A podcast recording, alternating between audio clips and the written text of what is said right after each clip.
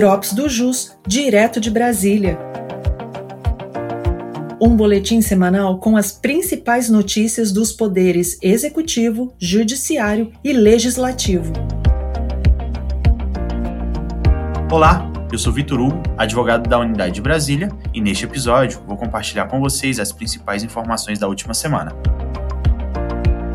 Poder Executivo, a Presidência da República publicou duas medidas provisórias. A primeira MP, publicada no último domingo, aumenta a faixa de isenção do imposto de renda a partir de 2024 para quem recebe até R$ 2.112 por mês.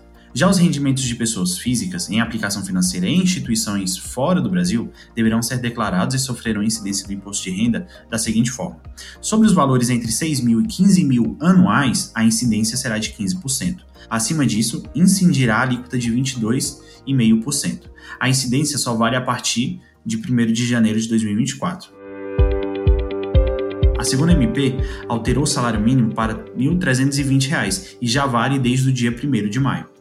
No Poder Judiciário, o ministro André Mendonça reconsiderou a medida cautelar que suspendiu o julgamento do STJ sobre a tributação de empresas que recebem incentivos fiscais de ICMS. A cautelar tinha sido deferida pelo ministro pouco tempo antes do início da sessão. Contudo, não houve intimação em tempo hábil da STJ e o tema 1182 foi julgado pela Corte.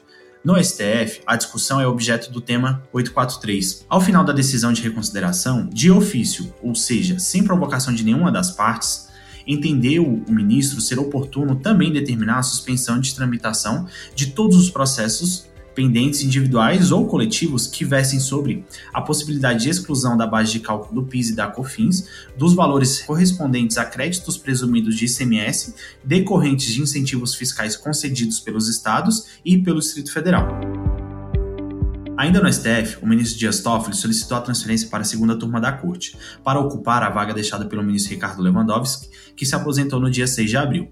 O pedido aguarda análise da presidência e somente será possível se nenhum integrante mais antigo da corte demonstrar interesse em ocupar a vaga. Já no Poder Legislativo, a Câmara dos Deputados aprovou o projeto de lei que altera o Estatuto da Advocacia para incluir como infração ético-disciplinar o assédio moral, o assédio sexual e a discriminação no âmbito da Ordem dos Advogados do Brasil. O texto será enviado ao Senado para a votação.